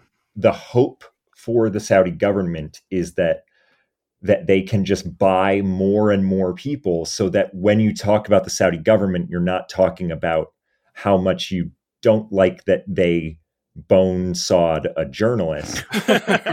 That, you're, that you're talking about how much you like the LIV golf tour. Oh, right. so what what's shocking about it is that for like the the amount of money that they are throwing at it is is obscene. And and is is really like um it is it's obscene. Uh that the amount of money that they're giving the people to go do it. And they really are like they are buying the they are buying the souls of the people that that join them. Everybody that joins has an excuse of like oh i'm just trying to grow the game or whatever like they have an excuse for why they're doing it but they are just being they're being bought um, and they are being used as a, a human shield by the saudi government. But what is amazing about this entire thing and as a golf fan it's very frustrating is that people that like if you got paid 200 million dollars and you get up there and you say the shit that some of these guys are saying i'm like all right, you got up there and you got two hundred million dollars to sell your soul and sell and say that shit. But there are so many people who are willing to ride for these guys for free. There are like Hmm. golf fans who are like, who cares? Take the money. And it just points to like a, there are very few like morality black and whites, but this seems like a one that really is pretty close. And so many people are failing the morality Hmm. test there. And and that's why it also makes me think like not only could the running man happen but you could have people that would not like from the sidelines get on board so easily like they would not Oh, of course. they would not care at all because whatever maybe there's profit in it or maybe ultimately they want to be a producer on the show but even if they're never they're just like i'm just happy that somebody else is getting money and i don't care how or why you know what i mean You know, absolutely. And I, I think that's, you know, never mind golf. I think that's, you know, uh, indicated by fucking everything going on right now. Yes You know, like this is a unique time in in my lifetime, at, at least. You know, I'm I'm sure there there have been other notable points where such things have happened, but um, it it you know people have lost their fucking minds and they're willing to sell out for anything, for You know, anything and anything. a- for anything and the idea has like at least back i mean like i'm sure this was all happening before but it seems like back then we could at least be like yeah but we all agree that guy's a piece of shit you know what i mean yeah.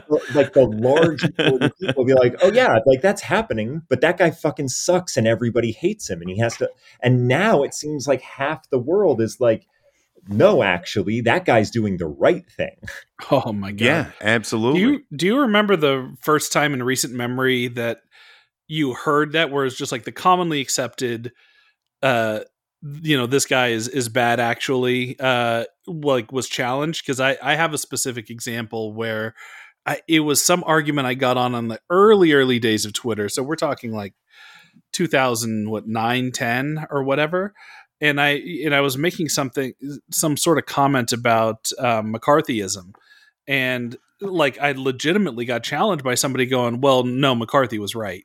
And I was just like, fucking? Christ. Like, like Lord. and, it, it, and it took me back because I thought he was just trolling me, but he, like this dude was legitimately serious. Is like, well, no, you know, he was doing the right thing to protect the country, and like I like I couldn't. That that's like you know, that's the the real life version of you know Hitler had some good ideas. yes You know what I Sure. mean? Yeah. and it's just like to actually be confronted with that not just as a hypothetical or you know somebody just trying to get a reaction or whatever like it really did fucking you know make me take a step back and go like what the hell you know is going on out there right now you know I yeah, no, we are through the fucking looking glass on that type of shit of like actually McCarthy was good. And you know what? I, we're going to end up uh, feeling so uh, stupider than we already feel going into this because like 3 weeks from now somebody's going to announce the long walk and we're going to be like, "Oh fuck, we didn't think it would go that far." Well, that's a perfect lead into my next question, which is like, okay, so the long walk is presented as entertainment in Mhm. this dystopian society, just like the running man. So, would you watch it? Here's what I can say I would hope. Right now, no. I would not I would not watch it. But I don't know that my 16 year old self would be able to pull the humanity that I think I have now. I would understand the human cost behind it, and I would not. But I don't know. You wouldn't that- even get. You wouldn't even get curious. I mean, I would be curious for you sure. watch a highlight reel at least don't- Just the the best ninety nine best, uh, headshots all I- strung yeah, together. having arguments with your friends about like which death was the best over like yeah, or like rooting for one player over another. Like I can. Yeah. I, I again, I think Running Man is more likely, but I can imagine also the thought process that would go into a viewer of the long walk. It's not hard to imagine. It's not all. hard to imagine, and I could definitely see like my 16 year old self not being able to actually. Uh, my 16 year old self would watch it, but I got to tell you, I can't even really watch a lot of things that involve like like watch. Have you ever seen somebody actually filming like a TikTok dance video like in the world? Out, yeah. sucks. It sucks. I can't even watch that. hmm so I don't know that I would be able to like I can't really I have a very hard time watching real people embarrass themselves in any way. So I don't know that as of right now my own self would be able to get on board with watching this. I feel like I Hmm. would just I would go into I would like I would shut down. I think Mm. in the in the past when we've talked about this in relation to the long walk or the running man, you know, I've been like, I think curiosity would ultimately get the better of me, and I would have to watch it, and then I'd be like really rattled the first time I saw some real shit. And you know, you brought up a point earlier about like um, how frequently we're seeing like mass shooting videos or Mhm. you know cops fucking just gunning motherfuckers down in Yeah. the street and i you know when you said that i was thinking about um you remember when that guy shot up the mosque Yep. in uh new zealand? Okay so i you know i'm on twitter that day. I'm always on twitter. Uh but the the video popped up in my feed. Someone retweeted it or something. Yeah. and I I caught just enough of it, like on an autoplay thing, that it really fucked me up. Like like uh, my wife got home that day from work, and I was I like she you know what did you do today? And I'm like I and I was like I I I saw a thing online that really fucked me up, and then I ended up like fucking sobbing in the in the front hallway of our house, and like you know kind of pushing her away, like you know it really fucking yeah. fucked me up. You know, thinking about it that way, I don't know. Like knowing that about myself now, um, I feel less certain that I would that I would tune in, but I also know that I'm a morbid motherfucker. You know, Yeah. and and eventually, I fuck. I don't know. I know myself well enough that I'd be curious. I think I'd be upset with myself about it afterwards for for doing it but i think that i would watch i wouldn't watch the long walk but i think i would probably tune into the running man once or twice you know depending depending on like the circumstances. If you show if you presented a version of the running man to me where like every single contestant on the show was like say a rapist or a pedophile you know no problem.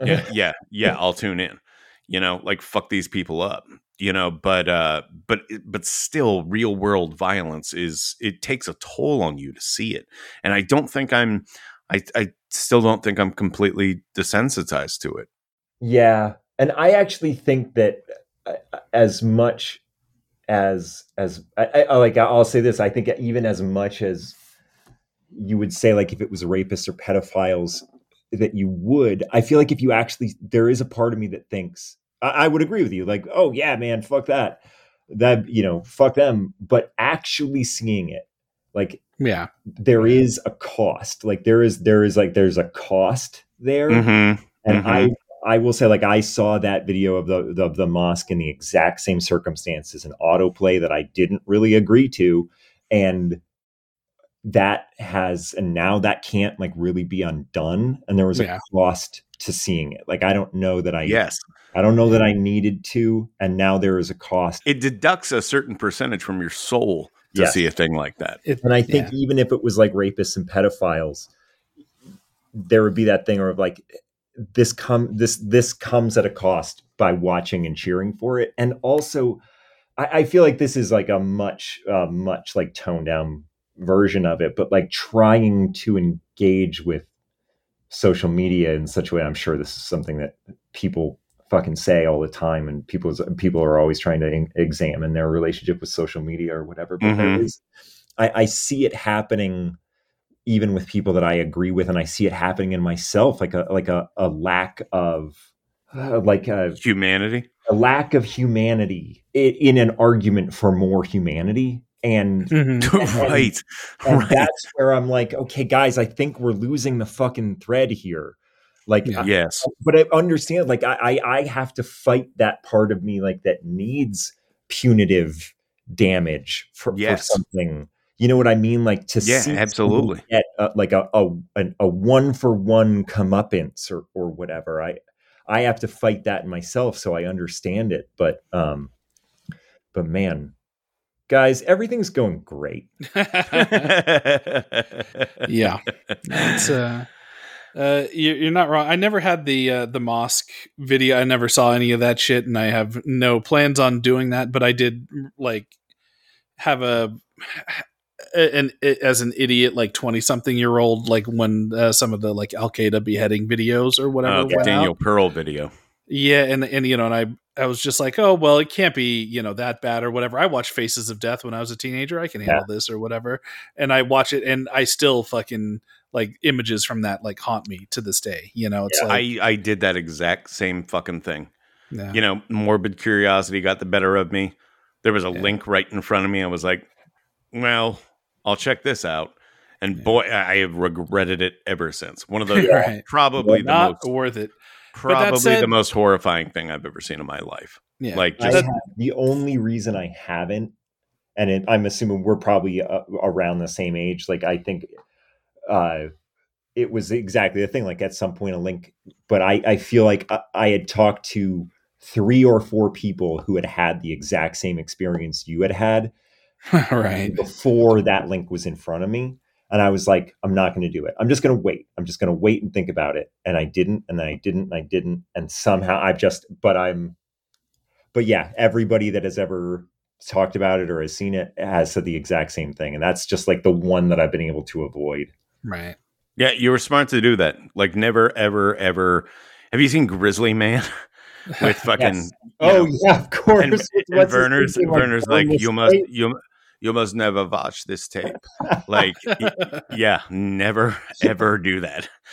Absolutely not. Even in that situation, like there is like Werner Herzog. It was Werner Herzog, right? yeah. He listens to it. Yeah. and I don't know like what is the like what is the separation there? Like, was there a cost for him to listen to it to be able to say that? I, I don't know. Well, I Or are think those that costs different or I mean, I don't know Werner Herzog, but I know a lot about him, and I'm willing to bet that that guy has a stronger constitution than most people.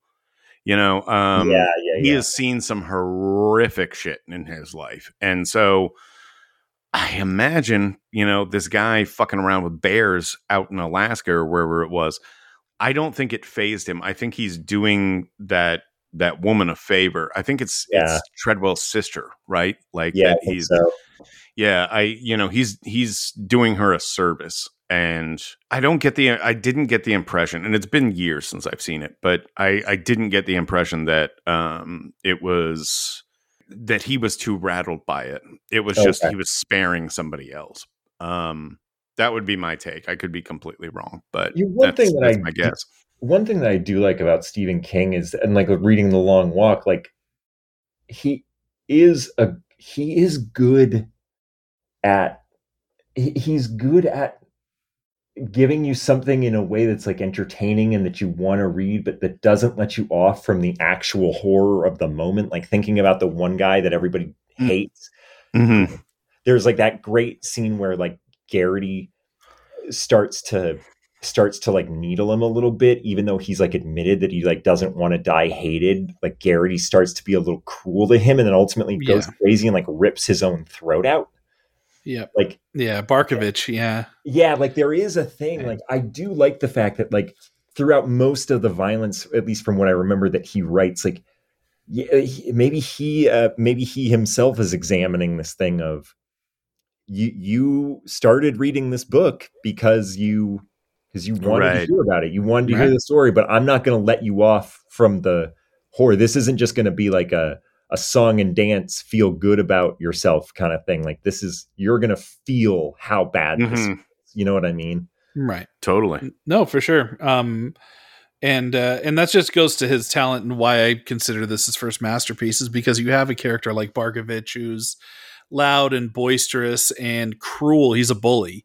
Mhm. and like he directly causes the death of uh, one of the the other contestants, and uh, and that's why everybody turns on him because you know I forgot what he, he trips him or something. I think he does it by accident. He's fucking with him and he accidentally trips him and and causes causes him to, to die or whatever. And the fact that he has that moment where he says, "I don't want people to hate me," you know, is is so mature and such a uh, a, gray you know uh, character. Uh, stroke, I guess, for Yeah. for King to have made as a freshman in college. You know what I mean? It's like, you know, for for him to to have that moment of like, yeah, this guy is easily the, you know, the the the dude we're all supposed to hate and to be looking forward to his death and then when it comes the way he gives it to us as he said doesn't let us let us off the hook and implicates us in being just like the people lining up and watching them uh, you know, go through these towns, you know, selling watermelon slices and Yeah. selling merchandise and profiting off of it. And, you know, a lot of the people there going, you know, I w- maybe one of these people will get their their third ticket or whatever they call it, um, you know, while I'm here and I get to see it with my own eyes. You know, it's like uh, it, it's it's a way more mature book than I would have anticipated anybody being able to write at a as a freshman in, in college. Oh, absolutely. Yeah. Another little bona fide uh one thing that I also love about Stephen King, and again, we love every anything and everything that comes from Maine. Uh, right. that Except for Susan Collins. I, I felt with the people that are watching the long walk is they are all super behind him. Um, Uh-huh. Like the very fact that I got excited about the the the stretch of 202 between Augusta and and Readfield uh, and all those towns like Orono and Beasley, like that's like that's where I went to college, and then that little stretch of Augusta and Winthrop is right where I grew up. Um, Garraty is a reasonably common name, so like if you are a Mainer reading this, you're like, oh fuck yeah, buddy, I know a Garrity. Fucking yeah, fucking Brian Garrity. He was a freshman when I was a senior, buddy. He was the next big thing playing Fuck basketball. Thousand Yeah. point scorer, bud. He was uh, he was unbelievable. Um, yeah, like there are a lot of Garrities out there. Here's my final question for you. Okay. What is your interpretation of the ending of this story? Vespi and I have gone back and forth on this Hmm. uh, on this uh, uh, on the show before. Um, I haven't, you know, again, I didn't reread before we recorded this one, so I'm not willing to mount an argument while it's not fresh in my mind. But I do know, I do believe have, that faith, it's I have open. To, faith in you that you will be able to do that. I well, we'll see. Um, I I feel like it's open to interpretation to some Mhm. degree. So I'm curious, what do you think happens in the final pages of this story? I I'm kind of mad you asked this question because I Yes. as soon as I read the ending, I was like, I don't know what that means, and I hope they don't ask me about it. And uh, And here we are. so here we are. But feet to the fire, Mhm. feet to the fire. Uh, two things. Number one is is that if he did write this in college and I don't get it, then possibly his fault because he didn't write it well enough for me. to get it. So I, I'm, the first thing I'm going to do is shift blame to him. second thing, um, the second thing I'm going to do is say that. Uh, so like the the things that happen are like he like uh, Stebbins dies without Mhm. He just falls over and dies. yeah. He, so he is one, and he just kind of keeps walking past the major, and he sees the he sees like the sort of like the black figure off in the distance, and he just kind of Mhm. keeps walking toward it. I, God, I don't exactly know, but like my first guess is just like that thing of like, yeah, you won, but you're never shaking this. You're never Yeah. going to shake this, whether or not you're the guy who has a brain aneurysm and wins the long walk and then dies a week later. You you're just dead now. And however long it takes, like you're never going to be able to shake that off. You're always in a way going to be like walking. Uh, you're always going to be on it. Mhm. Is that something? I mean, it, Yeah. it's a valid interpretation. It's the Yeah. best I got. It's the best I got in in the in this moment. And I also fair. again caveat very stupid. I don't I don't think it's stupid. I think it's a, a totally valid right. uh you know reading of of what happens in that moment. Um, right. And again, uh, I can't mount a, a defense or an argument for what I believe because it's been a minute since I read this one. But Eric, what was my argument before? You in- you interpret that as death, right? That the figure Yes, was death, yes, and yes, he, yes. he he That's dies, it- and that's that's. Um, and I don't disagree that he dies at some point. I, I think, especially now when we're considering how how tied to the Vietnam allegory this is. Mm-hmm. I think that it's maybe a little bit more. I, I- well, I mean, I, I still feel like this is. It, it was more uh, always about like there's always you know he's always on this this path now. He's always walking, and but if you look at it through the Vietnam allegory, it is. You know, you can look at it as PTSD. Like he's always, you know, those those Mhm. guys at you know Vietnam are always going to be in the shit. You know, and for him, he's always walking. Wh- whether he dies at that moment is immaterial. Like he could live another, you know, 40 years, fifty years, and and he's always still going to see the people beckoning him. Because I think my interpretation of it was that, like, he still thinks the that there's one more left, and he has to beat one yes. more person. Yeah. And he, Oh. and he has so he can't he can't stop, and that's why he start he breaks out into a run. I think is the one of the final yes. Things and, and he he runs there now scott it could very well be that we're both right and that you know he, the figure he's seeing is death and like uh, two paragraphs after the story ends he he face plants and you know just like Stebbins Right. did, right um yeah, it's definitely not explicit. Um, I I think that that that was my reading of it, and I'll stand by it. Uh, I Yeah. think that he's he's running towards it, but he's running towards death. So Yeah. yes, he dies. You know, and and I think that that is probably the cruelest interpretation possible of this ending. yeah that that the guy made it, but you know he's either gone insane or right you know, um, well, he's gone insane, and well there there is no real interpretation of this as a happy ending. Um no, I- no, he wins he gets his life's desire he can make his family rich he can you know do right but by you know some of the friends he made along the way and do right by their families because there's some that are even have like you know young wives and and like a baby and and shit that they all like promised to whoever wins will take care of them and that kind Mhm. of stuff I know that it's easy to go, oh, well, it was all bullshit, kind of like what they do in the Running Man movie. Like, there are no real winners. Like, if you win, you just get carted off and killed off screen, you know? Um, you know, even if taking everything at face value and you win this, you get everything you want for the rest of your life. I think the whole point is that almost nobody makes it to the end and will be the the same person they are at the beginning. You know, that's kind of the Mhm. whole point point of all this. So like you get like you get everything you always wanted but what you really want is to not have seen 99 people killed in front of you. Yes. and, it, and, like, you know like going even further into that out like the vietnam thing like the idea that like they start becoming friends. Yeah, like there are it, it makes sense and like you could like a, some people f- like find the camaraderie but then the camaraderie Sure. becomes harder and then they have to make a pact like you're not going to help even though we all have to make a pact that you're not going to help one another but like some people went into it being like i'm not going to make friends because that means that Yeah. it's going to be harder but there's kind of no way to avoid it and then so Mhm. yeah and Ugh. Garraty wouldn't wouldn't have uh, made it himself if if he hadn't had people looking out for him. You know, Yeah. it's it's uh yeah, it's a great, complex, complicated story, and all these Yeah. people they're they're in a a life or death battle, and everybody who dies before them is pushing them closer to them not dying themselves so you can have feelings and you know bond with these people around you uh you know but at the end of the day you know if they don't die you do right and so that's Mhm. such a, a, a complicated thing that's why i love the story so much I've, I've read it like half a dozen times i'll probably read it another half a dozen times before i i follow my own dark uh figure at the end of the path um uh but yeah no this is this is an all-timer for me this is like absolutely one of my favorites and and i'm absolutely I know that people have tried. I'm s- fucking just beyond shocked that nobody's adapted this yet. This is such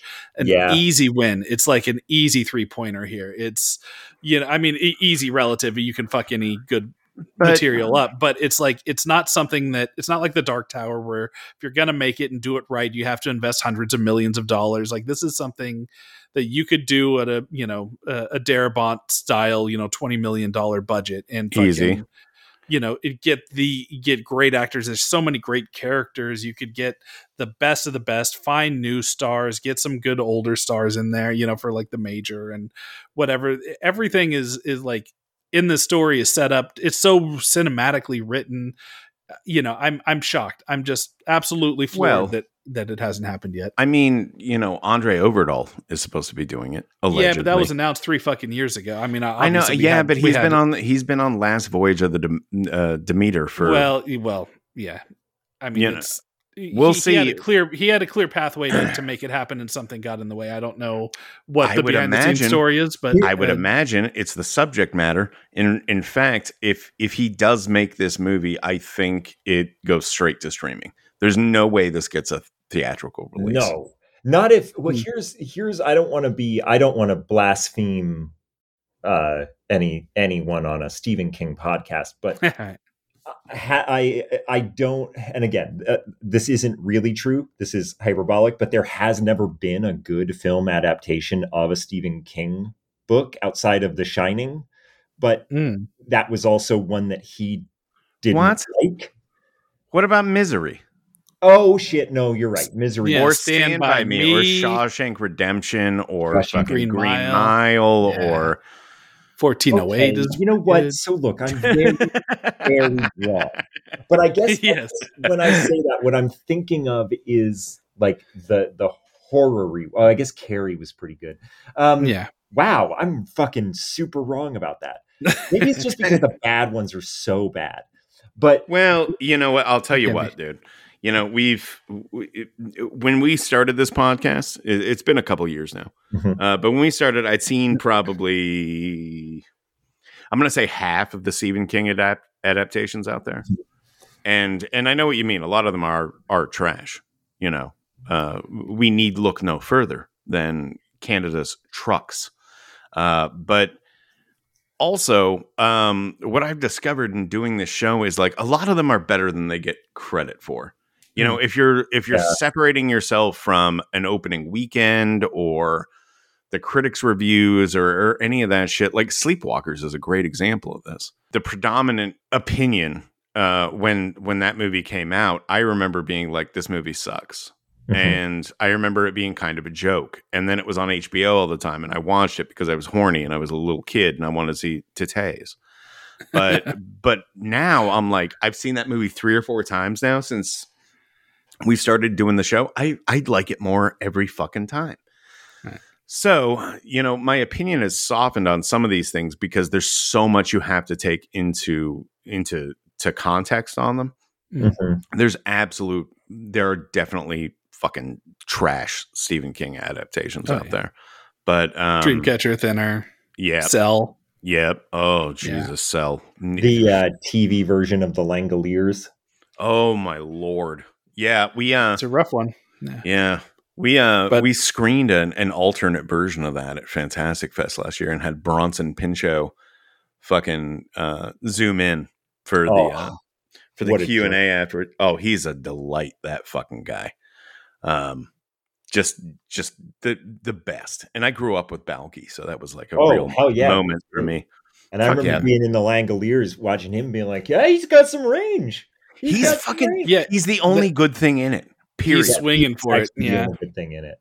yeah. Uh, the only thing that I would say is that there is a part of me that worries that in order for a film version of The Long Walk to be financially viable in any way, you might have to take out everything that is good about it. Hmm.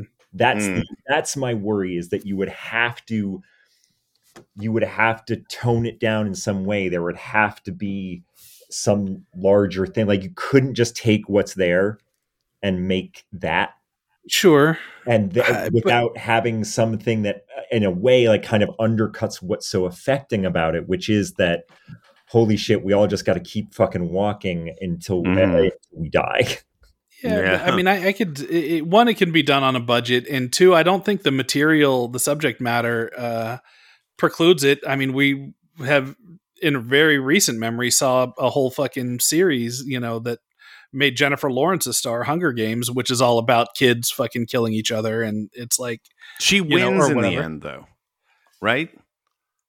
Not well. It gets it gets confusing because then it I only it, saw one of it- those. It, but I gets out of the, the the contest or whatever, and it and it becomes more of a like they, they're rebels fighting the oppressive Yeah. government or whatever. It, more young adulty kind of stuff. But like that first movie in particular, it's all about you know it's battle royale, but you know done with a YA filter. So I don't think that it's out of the realm of possibility, and I think it could easily. Eh, I mean, listen, some fucking company will invest 15 20 million dollars into making this thing and it'll it'll garner an oscar nomination for you know for one of the kids you know i mean that's how how it would work and they would just look at it like that and it would make its money back. It might end up being a runaway success or it might just be a, a break even but you know uh, Darabont think- had the rights for a long time. Andre Øvredal has it now um at least last we heard. Um I don't it's think it can exist. story. I think that yeah I don't think it's going theatrical. That's my that's my bet. I'll put five bucks on that right now. I can imagine Hulu picking this up or Prime or fucking any number of streamers who are who are looking for content and being a little riskier. Um, but I, I cannot imagine, say, Warner Brothers signing up to do this, you know, ultimately very depressing movie with this amount of gun violence towards kids yeah and then throwing it in a theater. I just I cannot imagine that. I've been wrong before, but I'll I'll bet against that all day. No, I just want to throw this out there. I don't, uh, and I, I don't know why I did this, but I would just re- as regards gun violence towards kids, like I, Mm. the, Rage being one of the other four stories in the Bachman books that I read Right. and was very affected by when I was a kid. It did not make me want to. Uh, uh, I kill a teacher right? It did not make me want to do that but but i found it very affecting. I actually went on ebay and like i don't i don't know maybe i was like trying to recreate my own childhood or something but i like actually went out and bought one of uh, like the original copies that still had rage in it even though i wasn't Yeah. going to be reading rage. Was that weird nice. No, no no no, you're a collector. A little now. completionist but yeah well, I think we've kept you long enough. We've we we've said uh, close to two hours worth of things about the long walk. Right. Uh, so this is let's bring it in for a landing. This is usually the point in the show where we allow our guests to you know pitch whatever they're they've got coming up or or, or tease a project or whatever you want to promote. So, uh, Tim, what's that for you? uh you know i had a great time i don't want to do that it doesn't matter are you? But don't you? Are you working on anything right now? oh when are we yeah, gonna, when are we going to see you again? Uh, I got some stuff coming up. Like if somebody enjoyed listening to me this much, just like type Timothy Simons into Google or something, you'll find some stuff that's coming up. Um, I would just say like you know maybe just go look up LIV golf and and and really educate yourself on on what people are doing and saying about it and examine your thoughts on that because we all might be in that situation sooner or later. We all might be given the choice at some point to sell our souls for a truly ungodly amount of money. And at what point, like, we got to start asking ourselves what the dollar amount is. Hmm. Fair yeah, enough. Scott. If if uh, Saudi Prince came to us and said said uh, hundred million dollars each, and we own the KingCast, and you work for us now, do like where do your morals stand? I don't have any morals. I would probably. I would like to think that I wouldn't do that, but um, I don't know. That's I, just being honest. Like it's, it would be like a, a thought problem. You would have to work through that. That's more money than I'll ever see in ten lifetimes. You know, I could, I could fucking do the show remotely and do whatever the fuck I want, and I would, you know, I would hate myself but I, you know, I've been hating myself for years. So, so it's like, myself for much less than that. yeah, exactly. So it's, you know, I I, I want to say like fuck that, I would never do that, but like just honest answer, like I don't I don't honestly know. I would have to I would have to think about it. It would be a crazy fucking offer, but uh as long as I With don't get kind of money, sawed can- in the process. fund- yeah, right.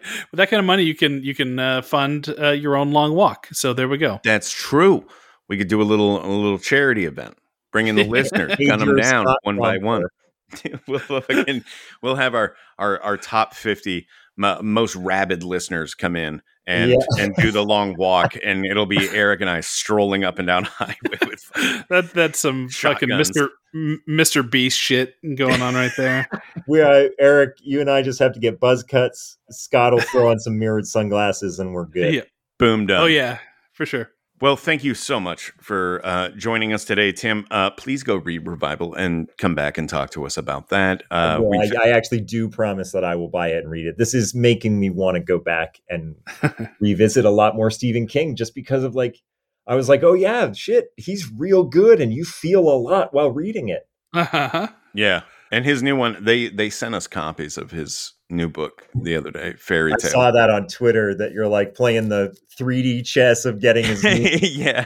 Um, I don't I don't think we can say anything about it, but I'll I'll risk that just by saying like you should look forward to that one. Um, Okay. I'm about halfway through it, and boy, oh boy.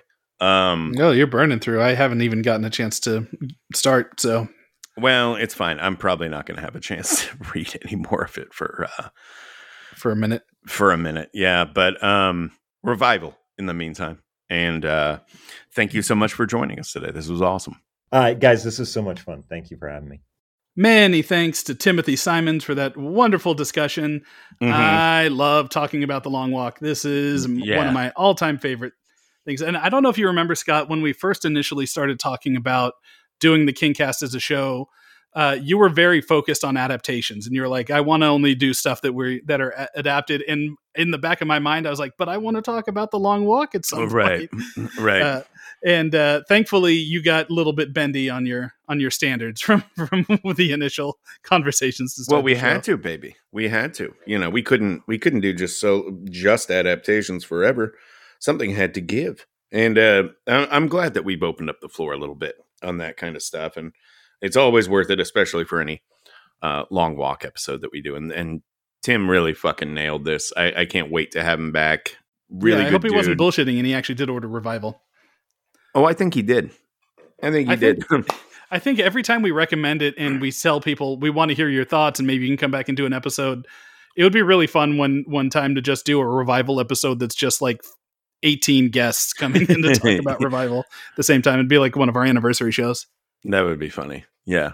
That would uh, also assume that everyone is taking our advice, which I have to assume that some of them are not, but some of them are, you know. David Lowery did. Mhm. So um yeah, we'll see what happens. But uh, I, I'd love to have him back. He was a great guest, and uh, I'd interacted with Tim before, but that was my first uh, lengthy uh, interaction with him, and I, I just found him to be a delight. What more could you ask for? Right. Yeah, he was wonderful.